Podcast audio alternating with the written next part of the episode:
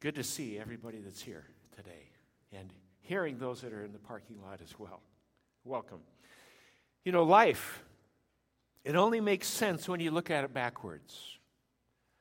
But we have to live it forward. How many of you would agree with that statement? How many of you disagree with that statement? That's okay, you can disagree. It's not my statement. How many would say life doesn't even make sense when you look at it backwards? Okay, that may be true. Life always doesn't seem to make sense. But somehow, the God of the universe seems to create order out of chaos, even in our personal lives. Life doesn't always go as planned, and it rarely, if ever, makes total sense. I think we can all agree on that. And only when we look back can we see a pattern, we can see a, a purpose, or we can see a plan. And then we begin to trust in this Father God that somehow makes us make sense of it all. Well, over the next four weeks, starting today, we're going to be looking at a story, a narrative that describes the making of a leader. The making of a leader. And for this young man, his life probably did not make a lot of sense going forward. In a 13 year period, this guy named Joseph has more ups and downs than a skier on moguls, more changes in his life than a brand new parent of newborns or toddlers, more obstacles to overcome than anyone on the survivor. And all of this is preparation for something big. I mean, really big, really big. Leadership, leadership. What, what is leadership? How does it work and how important is leadership? Most people watch history happen. Leadership makes history happen. Leadership is of critical importance today. And all we have to do is look around the world and look around our nation and we see where leadership is working and where leadership is not. We need leaders today, desperately need good leaders today at the national level, the state level, the local leaders, spiritual leaders, family leaders. We need leadership. Many institutions today are in crisis because of a lack of good, godly, sound leadership. Leadership is very important, especially in the rapidly changing world in which we live. Eric Thurman says leadership is like a dog sled team. If you're not the lead dog, the scenery never changes. Leaders lead through scenery changes. We need leadership to lead us through changes, changes in our world, in our, in our nation, communities, and families. And today, as we begin the series on Joseph, we're going to see a young man who begins as a 17 year old teenager, never too soon to start leadership.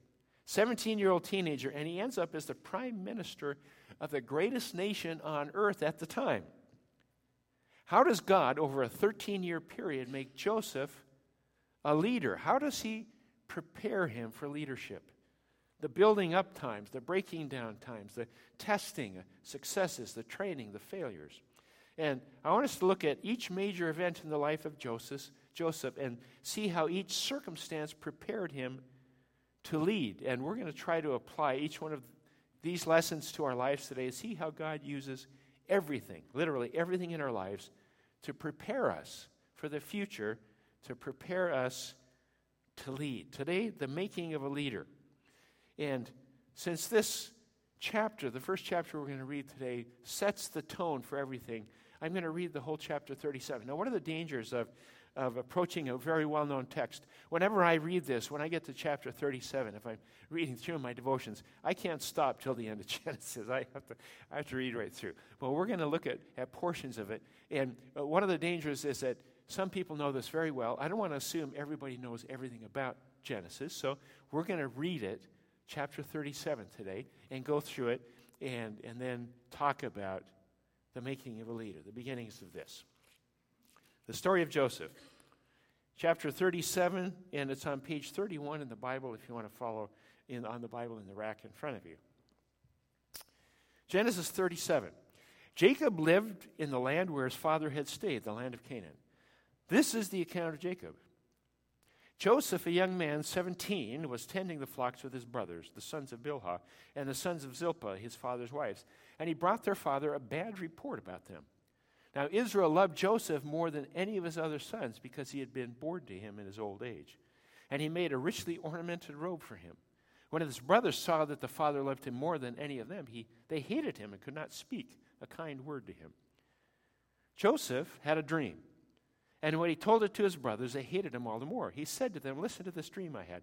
We were binding sheaves of grain in the field, and suddenly my sheaf rose and stood upright, while your sheaves gathered around mine and bound down to it.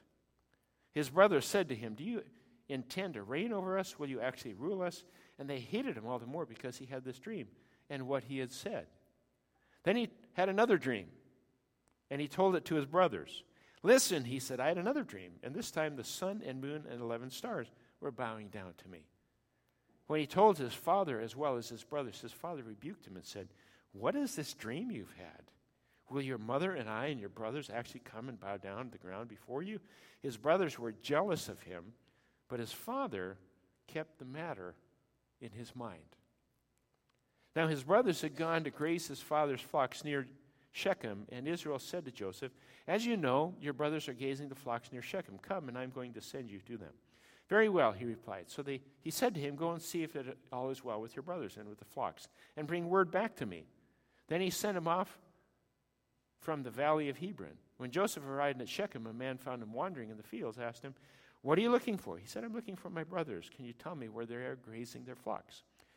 They have moved on from here. He said, I heard them say, Let's go to Dothan. So Joseph went after his brothers, and they found him near Dothan. But when they saw him in the distance before he reached them, they plotted to kill him. Here comes that dreamer, they said to each other. Come now, let's kill him and throw him into one of these cisterns and say that a ferocious animal devoured him. Then we'll see what comes of his dreams. When Reuben heard this, he tried to rescue him from their hands. Do not take his life. He said, Don't shed any blood. Throw him into this cistern here in the desert, but don't lay a hand on him. Reuben had said this to rescue him from them and take him back to his father. So when Joseph came to his brothers, they stripped him of his robe, the richly ornamented robe he was wearing, and they took him and threw him into the cistern. Now the cistern was empty, there was no water in it. Probably a good thing.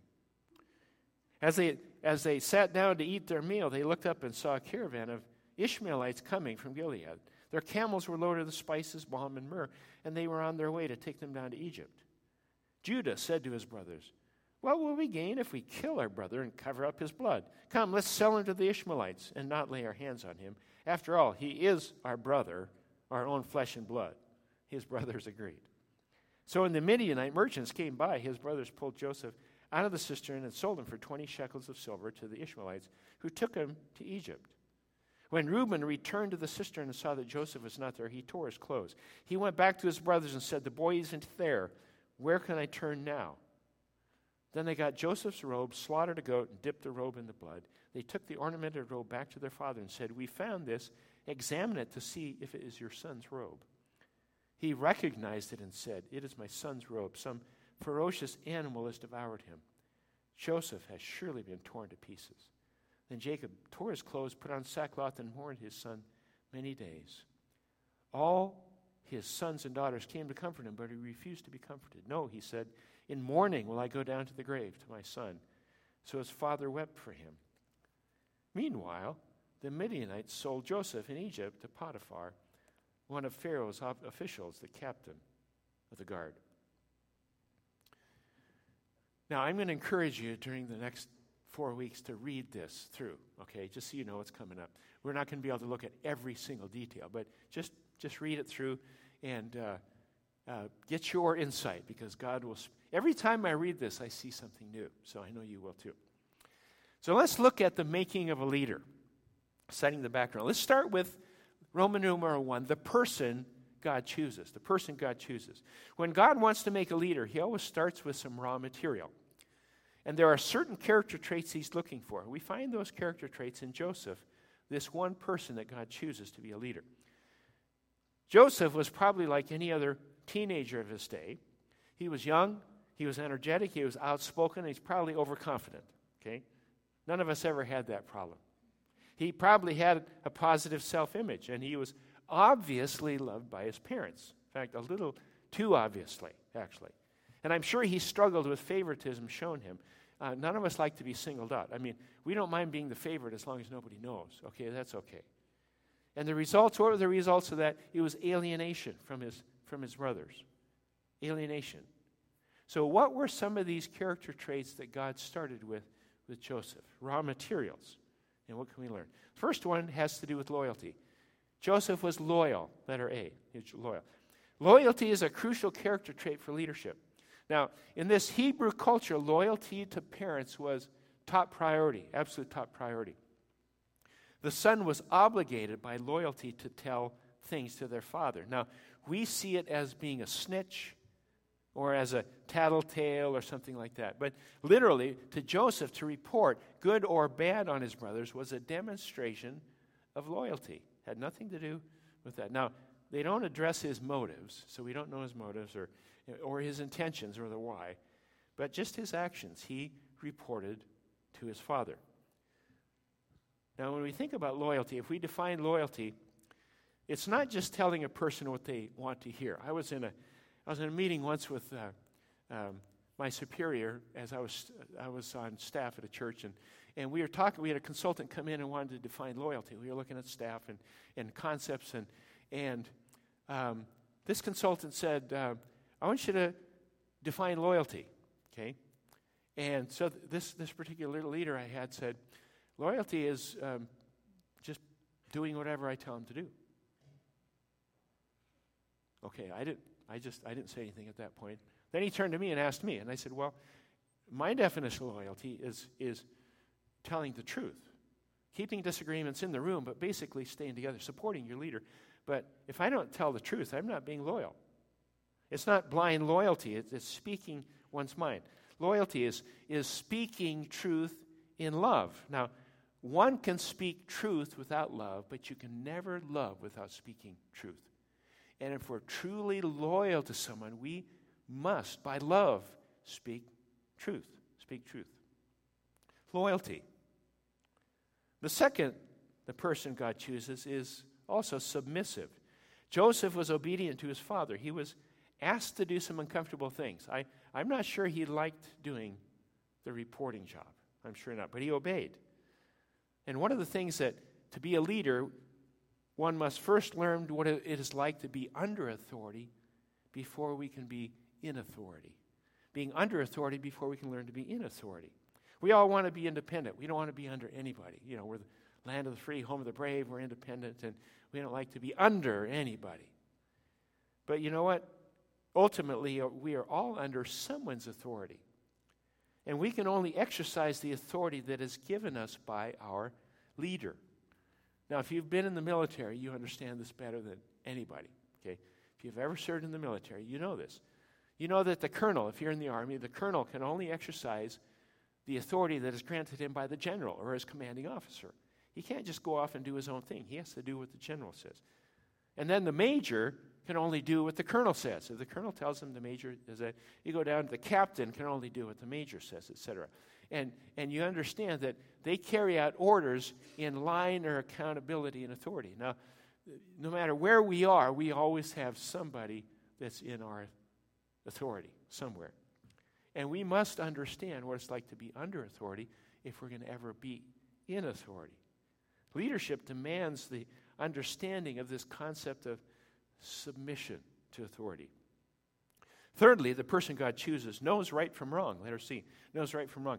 They understand moral values, know what is just. They, they keep those boundaries. How many, how many leaders do you know who blur the lines between right and wrong? Leadership demands that we know right and wrong. Fourthly, honest. Honest that actions are based on truth and integrity. We see a lot of examples today of what happens to leaders that lack integrity or honesty. Integrity or honesty. One of the major reasons we have problems with big corporations today is that business schools in America rarely have, uh, have classes on ethics. Do you know that? They get this business degree, they know all this stuff about business, they go off and lead, but they've never learned ethics, right and wrong. It's true. It's amazing. And then they're politicians, but we won't even go there. Ethics. Letter E, spiritual.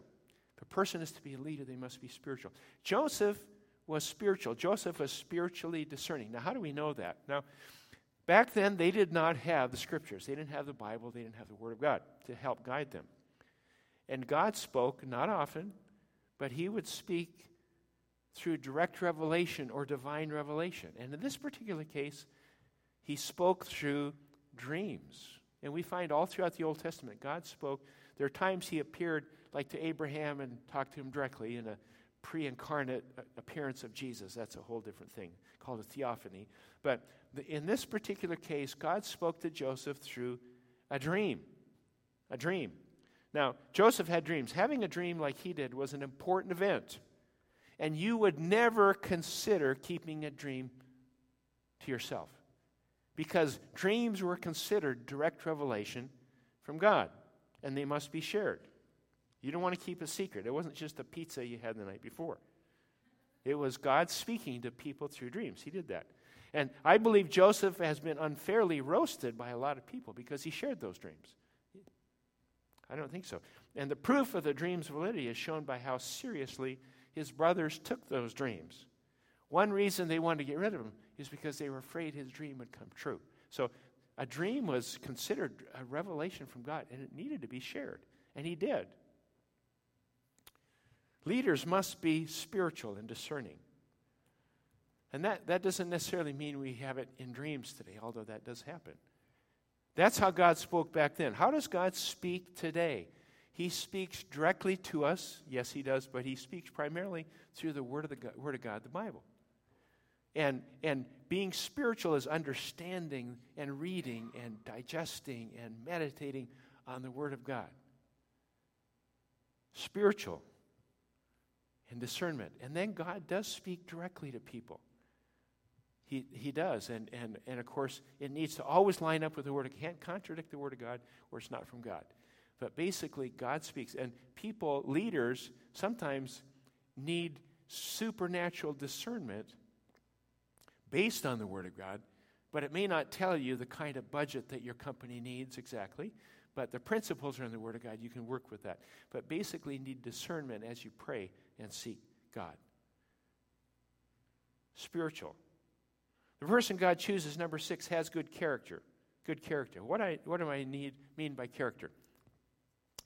I draw a contrast. It's not, not original with me, um, but it's a, a personnel consultant that I work with, and he talks about the difference between character and personality. Character and personality. Personality is what we see and what we allow other people to see. That's personality. Character is what we truly are. Personality and character. And everyone sees our personality. We may or may not let people see our true character. You know, those are, especially if there's a contradiction between our personality and our character. We may not let people see the character, especially our character flaws. I know nobody here has any of those, but if you have a character flaw, the other people have character flaws.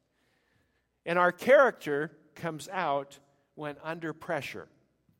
Our character comes out when under pressure, in tough times, when we're opposed and when we're abused and when we're used. The real me comes out when? When I'm squeezed. When I'm squeezed. What happens when you squeeze a lemon? What comes out when you squeeze a lemon? What comes out? What, most people would say lemon, lemonade. Actually, whatever's in the lemon comes out. What is it? Whatever's inside the lemon comes out. When we get squeezed, what comes out? whatever's inside, whatever's inside, our true character. When we get squeezed, whatever's inside comes out. It squirts right past our nice personality into the open. So it happens. That's why so many have surprises after they get married. She married you for your great personality. And under the squeeze of marriage, your true character squirts out. You know, it's kind of what happens. and my wife said, Amen. Under pressure, both the good and the bad. The character comes out when under pressure. It's an interesting verse. Luke 6:45 says this: "The good man brings good things out of the good stored up in his heart, and the evil man brings evil things out of the evil stored up in his heart. For out of the overflow of his heart his mouth speaks. True character is rarely revealed when everything's going great. Everything's going great. We don't, yeah, I don't need character. I'm doing great on my personality. Okay? No, it's character. True character comes when we are under pressure. Leadership, the person God chooses. So God chooses those character qualities. So, how is God going to make Joseph into a great leader? What, is, what does this have to do with us today? Let's look at the process God chooses. It's Roman numeral 2, the process God, chooses, God uses. Most of us will probably not go through the process Joseph did, but most of us will not have the same demands of leadership that Joseph had placed on him. What process did God use? First of all, letter A, he built him up. He built him up. Joseph was loved, he was cared for, he was treated special, he was given this, this coat of many colors, which was an expression of love uh, and specialness from his parents. He was positively encouraged, he was taught morality, right and wrong. He was built up. And that's, that's important from that standpoint. I've always said that the job of the parent is to build up our children, give them positive self image, encourage them. There's enough stuff out in the world that's going to tear them down. There are enough obstacles out there that it's going to be tough out there. And I've just said, uh, whatever we do, let's build our children up. It's critically important that we build and give them positive affirmation. Because, like Joseph, sooner or later, they're going to experience the next phase, which is he was torn down. Letter B, torn down. If all we experience is positive affirmation our whole life, we'll, we grow up naive and arrogant and spoiled and selfish. No adversity means no growth. Being built up is the beginning of character development. The next part is the refining process. The refining process. Oh. And God has a right to refine us, He has a responsibility to develop us. I remember one time in my life, um, I was complaining. I, I only did that once or twice. Um, I was complaining to God about my circumstance, what I was going through, how He made me, where He put me. It's just, you know, it's one of those conversations you have with God, and He doesn't strike you dead. He kind of listens first, and then. And so I was complaining about this, and I was very angry with where I was at this point in time. And I was getting ready to have my devotions and read the Word, and so that, that kind of what happens. I was ha- happened to be in Romans at the time, and I, was reading Romans 9 and got to verse 20, and this is what I read. But who are you, O man, to talk back to God? Guilty. Shall, shall what is formed say to him who formed it, Why did you make me like this? I had just said those words. I had said, Why did you make me like this? Why am I in this circumstance? Does not the potter have the right to make out of the same lump of clay some pottery for noble purposes and some for common use? What if God, choosing to show his wrath and make his power known, bore with great patience the object of his wrath prepared for destruction? What if he did this to make the riches of his glory known to the object of his mercy, whom he prepared in advance for glory, even us, whom he also called not only from the Jews, but also from the Gentiles? He goes on to talk about how Pharaoh was an instrument of God for his glory, which was his choice. See, we are raised up for God's purposes. God's purposes. And at this point in time, I, I visualized a lump of clay on a potter's wheel. How many of you have done pottery? Okay. How many of you have done the potter's wheel? Okay, okay, you know this far better than I do. I was terrible at pottery. I took it, took it in junior high shop. I took a little bit of class. But anyway, the potter's wheel, it's an amazing thing. In there, there's a lump on that potter's wheel. In that lump are all the potential ingredients for this beautiful work of art.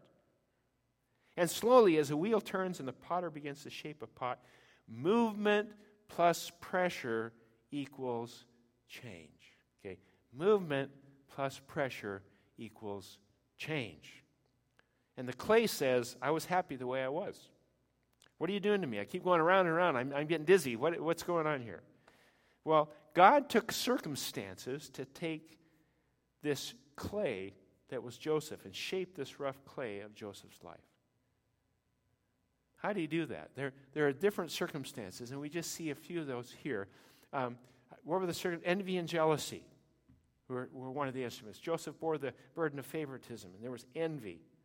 Envy. Now, we don't necessarily need favoritism to produce envy. You may have been successful in something and people are envious of you, but envy, you know, you can be a recipient of envy. envy. Then there was hatred. His brothers hated Joseph for his good fortune. There was isolation or incarceration. They wouldn't speak to him. Thrown into a cistern or a pit. They plotted his demise. There's injustice. There's betrayal. Sold out for 20, 20 pieces of silver. Now, I don't know, as you look back on your life, that makes total sense now. Have you ever been the recipient of any kind of abuse? Envy or jealousy, hatred or isolation, deceit or plots against you, injustice or betrayal? Most people I know at some point in time have experienced one or all of those things, especially betrayal. Built up and torn down. And sometimes it happens simultaneously in our life circumstances.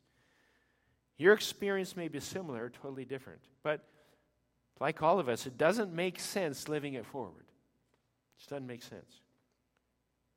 So, what does this have to do with learning leadership? We can only lead where we ourselves have gone. We can only lead where we ourselves have gone. Life can be cruel. Many people are devastated and destroyed. We see so much brokenness in our world today. Leaders are here to protect people, to keep them going, to lead by example.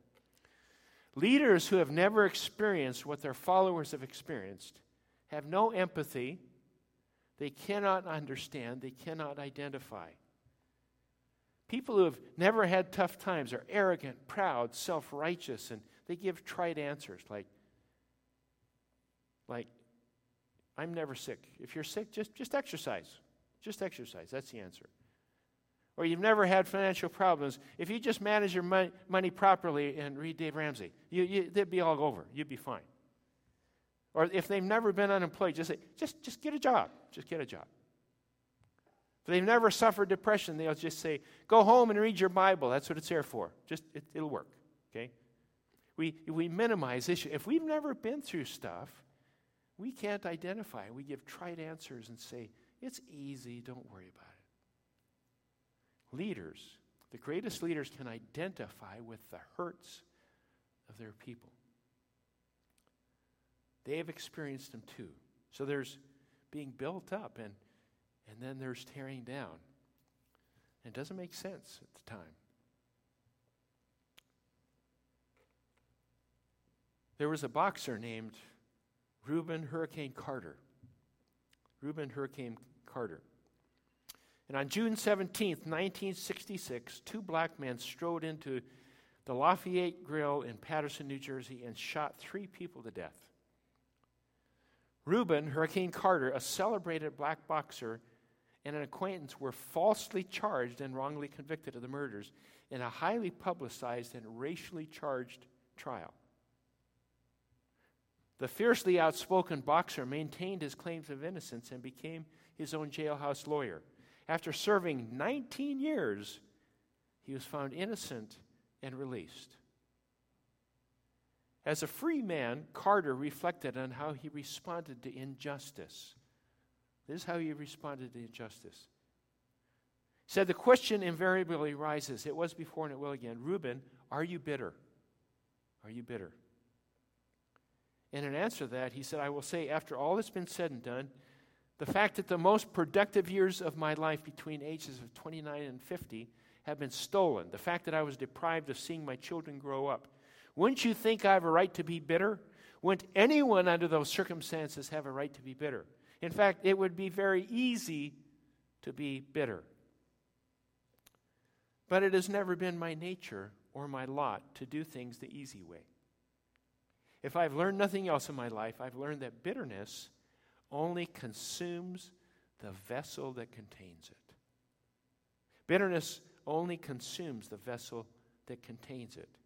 And for me to permit bitterness to control or infect my life in any way whatsoever would be to allow those who imprisoned me to take even more than the 22 years they've already taken.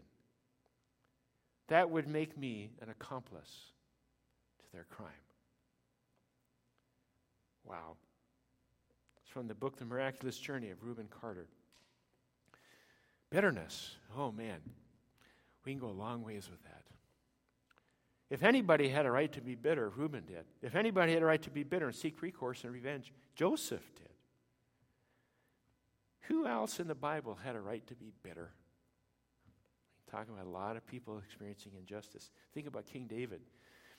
He was serving Saul, the king, and Saul was sending out people to kill him, and he had to run into hiding for years, like a hunted man. His own son, Absalom, tried to kill him. David was an incredible leader. Who else? Pro- the prophets Elijah, Elisha, Jeremiah. Great leaders all throughout the Bible times. They had a right to be better. It, they didn't deserve this. Great leaders. Who else? Jesus. Jesus, the greatest leader of all times. Now, what kept all these leaders from trying to strike back? We may need to help, have help here because of that. What kept these leaders from trying to strike back or get even? Bottom line, it's faith. Faith. Faith in God, that belief that God is still in control. And that He does allow us to go through tough times and experience adversity, even at the hands of other people from time to time. Why?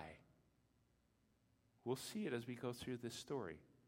To prepare us, to purge us, to refine us, to perfect us, so He can use us. Life. It only makes sense living forward. Doesn't make sense living forward, only looking back. It's like the fire burns away the useless, stormy winds blow away the, the chaff, the pressure squeezes out impurities. And even we don't know all those things inside of us yet that need to be removed. We don't know until they're squeezed out of us. We go, wow, I didn't know that was in me. I didn't know that was part of my character. I kept that hidden for a long time. I guess I need to be changed.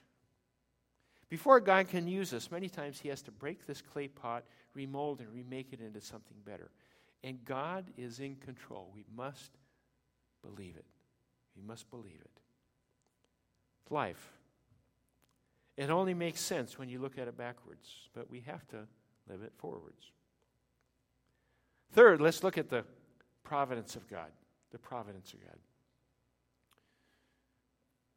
In 1985, I shared this, this story in the, in the sermon, The Perfect Storm. Some of you say, he's not going to remember he told a story before. I, I remembered. Okay, but I'm just going to tell it again. It's a great story. In 1985, we were moving from Cedar Rapids, Iowa to Washington State.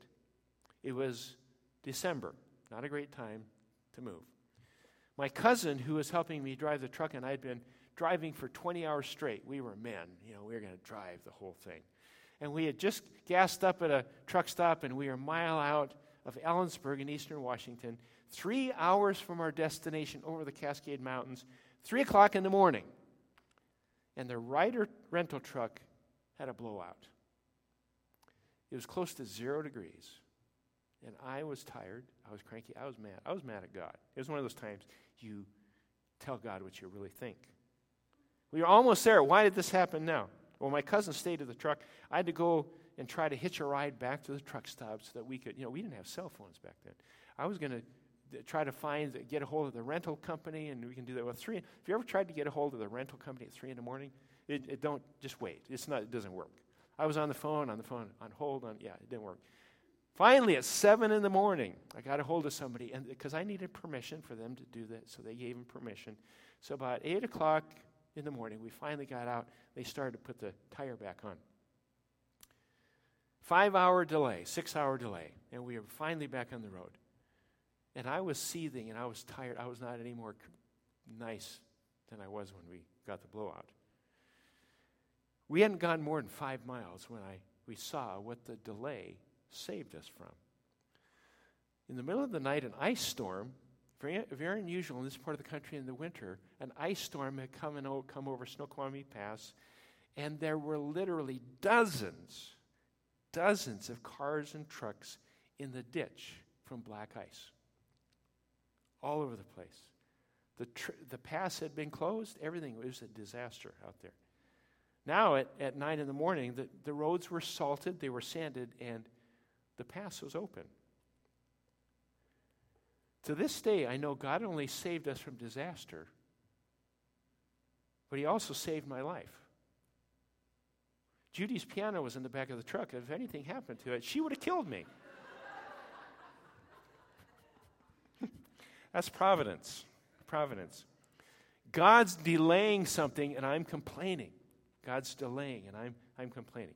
But life, it only makes sense when you look at it backwards. You know, I can see it now. You know, Joseph didn't know what God was doing. He didn't know why he was doing it. He just believed that God would take care of him. His brothers threw him in a well, but no well is so deep enough to hide him from God.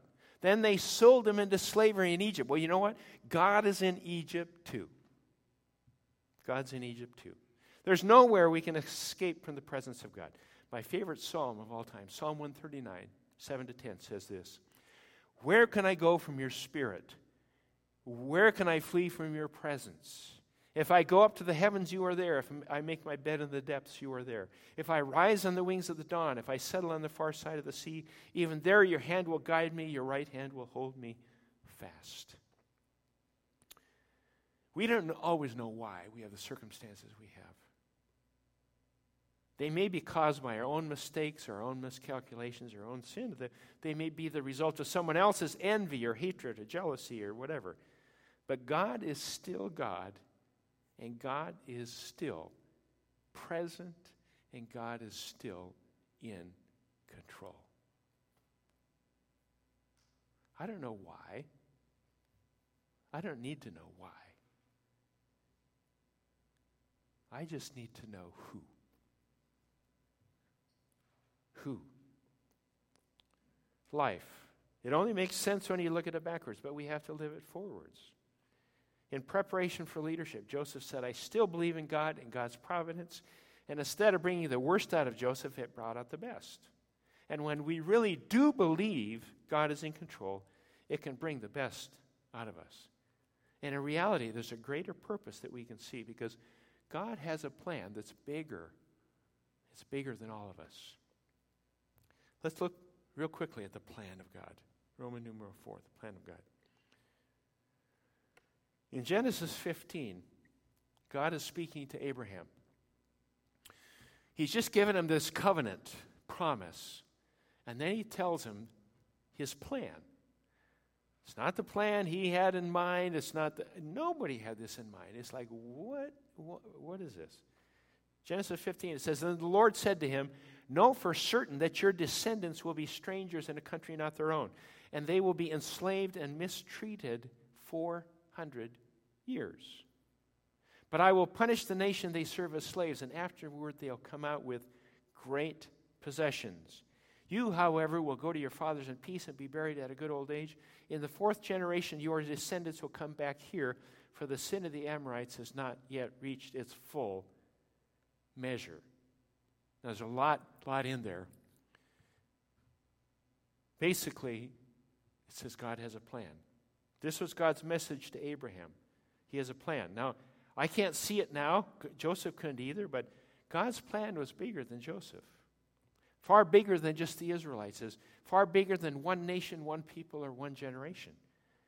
God's plan included the entire world for all time. And you, yeah, you, you are part of that plan.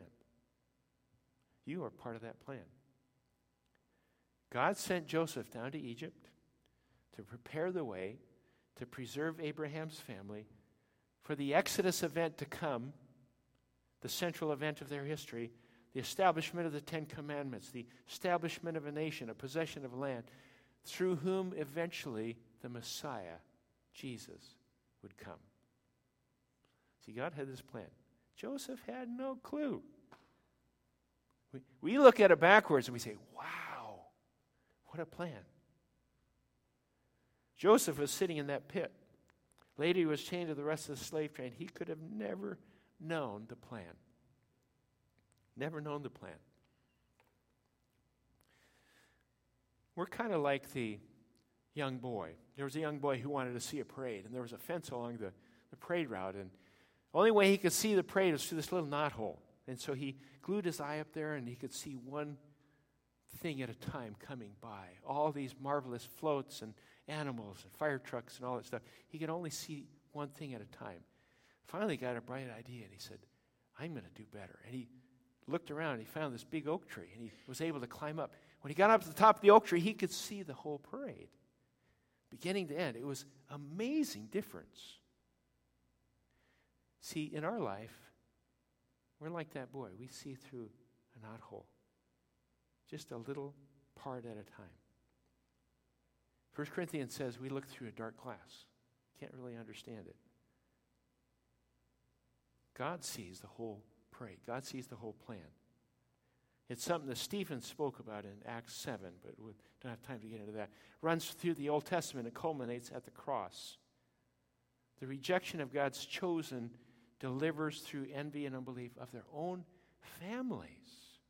Who would think? Yet this very rejection is the instrument in bringing about God's deliverance for us today. That's, that's a big plan. That's a big plan. We see through that knothole, God sees the whole picture. Life, it only makes sense when you look at it backwards. But we have to live it forwards. And it's good we get to live it forwards because then we can learn to walk by faith and trust in God for every detail of our life. He sees it all the backwards and the forwards, the making of a leader. Let's pray. Father, we thank you that you see everything and you have a plan. And I pray, God, as we continue to go through our life, Father, there are people at various aspects of that, the, the building up and tearing down. Every aspect is represented here today. And you know where every person is. And I pray, Lord, even as a as we as a nation and as a country and as a as a state are dealing with all kinds of things. You see the plan. We see the now. That's all we can see right now. But I pray that you will help us to grow in confidence, knowing that you are in control and that we have nothing to worry about. That you are the God, the sovereign God. And we thank you that you've included us in your plan. And I pray, God, that you'll give us confidence, you'll lift our hearts and our spirits, and that we will leave today optimistic, not in circumstances, but in the greatness of our God. In Jesus' name, amen. Let's stand, shall we?